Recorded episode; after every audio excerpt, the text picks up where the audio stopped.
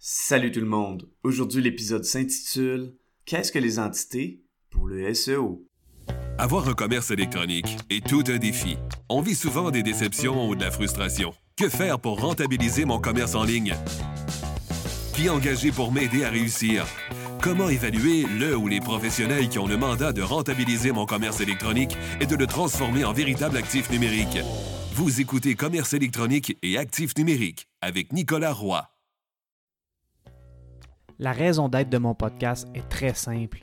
C'est d'aider les propriétaires de commerce électronique à comprendre, contrôler et posséder leur commerce électronique et les composantes qui l'entourent. Parce que je crois sincèrement que c'est la meilleure manière de rentabiliser à court terme et de se bâtir des actifs numériques qui prennent de la valeur à long terme.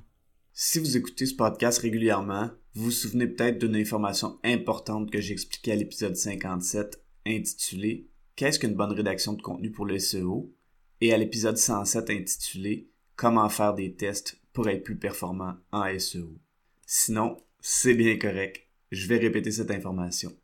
Dans ces deux épisodes, j'expliquais que Google est un amalgame de plusieurs algorithmes et que les algorithmes sont bien meilleurs pour compter que pour lire. Par contre, dans certains épisodes, dont l'épisode 99 intitulé « Un éléphant dans la pièce concernant la création de contenu pour le SEO », j'ai expliqué que Google était de plus en plus efficace à lire dû à l'intelligence artificielle et à des technologies comme le Natural Language Processing ou NLP, dont GPT-3 et plus récemment ChatGPT. Dans cet épisode, je vais parler des entités en SEO en expliquant ce que c'est et pourquoi c'est un concept important à utiliser pour bénéficier du fait que Google s'améliore grandement à comprendre l'information. Avant de débuter l'épisode, j'aimerais vous inviter au groupe Facebook Commerce électronique et actifs numériques. C'est l'endroit où on pose des questions concernant le commerce électronique, que ce soit par rapport à nos défis ou en réaction au contenu de l'émission.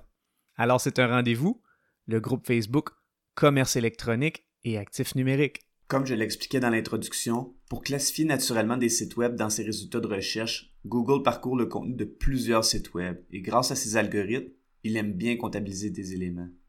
Ceci étant dit, avec l'intelligence artificielle, Google comprend de mieux en mieux le contenu des pages.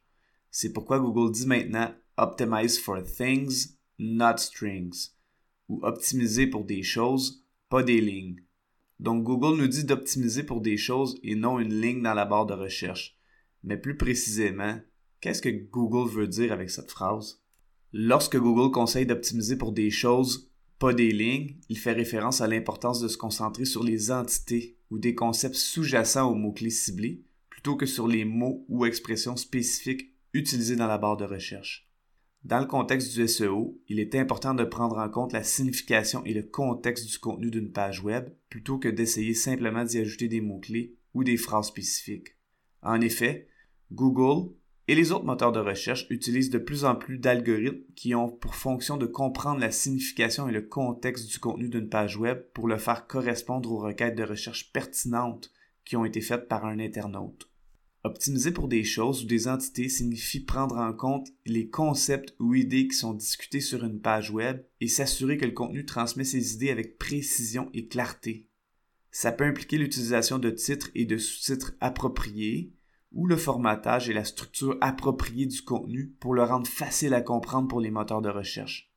Un exemple spectaculaire de SEO par entité est si je tape dans la barre de recherche, j'ouvre les guillemets, c'est un peu à cause de moi, ferme les guillemets.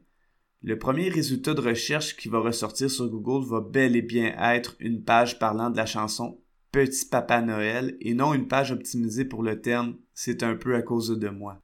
Google est donc excellent pour comptabiliser des éléments spécifiques d'une page, mais il est aussi maintenant excellent pour comprendre le contexte d'une page. Par exemple, si une page web concerne une personne spécifique comme une célébrité ou un politicien, cette personne va être considérée comme une entité.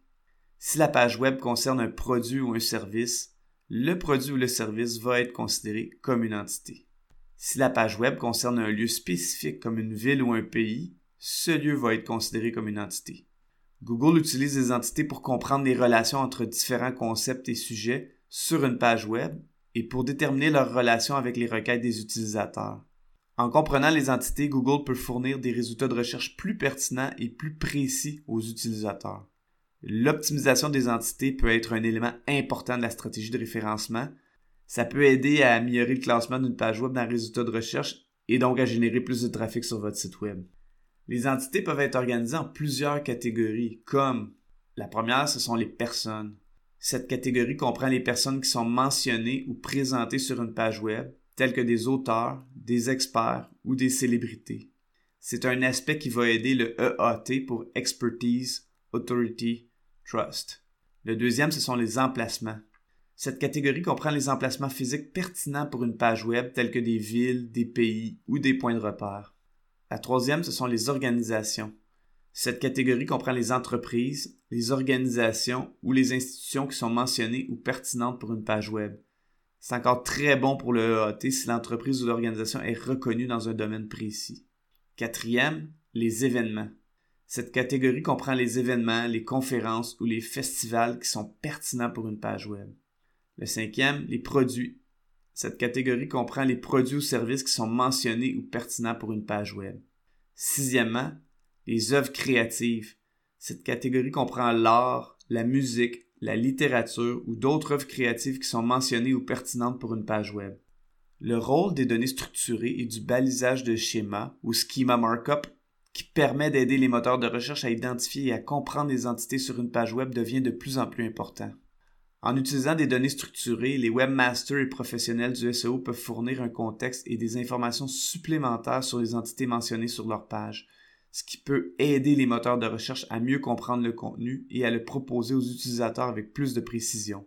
En conclusion, l'utilisation des entités dans sa stratégie SEO est une excellente idée et ça va prendre de plus en plus d'importance pour avoir de bons résultats SEO. Je vous remercie beaucoup d'avoir écouté l'épisode. Si vous appréciez le podcast, je vous invite à lui donner un avis ou à le partager pour le faire connaître à un maximum d'entrepreneurs. D'ici là, je vous dis à la prochaine.